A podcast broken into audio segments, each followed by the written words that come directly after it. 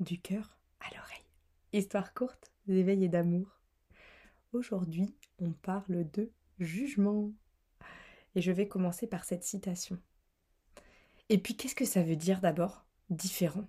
C'est de la foutaise ton histoire de torchon et de serviette. Ce qui empêche les gens de vivre ensemble, c'est leur connerie, c'est pas leur différence. Et moi, ben, je croyais m'en être pourtant débarrassée de ce fameux jugement. Celui qui classe, là, qui dénigre. Celui qui compare, qui sépare. Mais sitôt le dos tourné, sitôt le cœur un tout petit peu touché, bah le voilà de retour. Avec ses grands airs. Il m'en donne la gerbe. Il pense savoir mieux que tout le monde, que sa vérité a plus de valeur que celle des autres.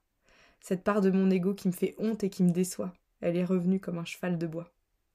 Elle était toujours bien là, hein, tapis dans le fond de mon mental. Elle attendait le bon moment pour me mettre en pleine face mes conditionnements pas encore disparus. Et pourtant, mon cœur est grand et l'amour qu'il donne est sans limite ni condition. Mais là, ce soir-là, je me retrouve là, torturée entre ce qui est juste pour mon cœur et ce que mon mental refuse d'effacer.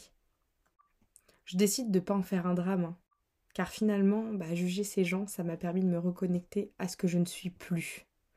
Je vais donc plutôt être fière que d'être dégoûtée de ce que j'ai ressenti, car ça me montre que ce n'est plus du tout aligné avec celle que je suis aujourd'hui.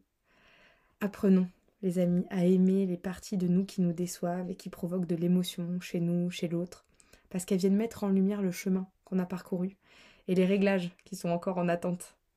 On est amour, on est un, toujours, même quand on juge, même quand on critique. Aucun comportement, aucune apparence, aucune pensée, ni aucune mœurs ne peut nous permettre de définir entièrement la personne qu'on a en face de nous. Nous sommes ce que nous faisons, nous sommes ce que nous pensons, mais surtout, nous ne sommes que des humains. Bien à vous, les amours.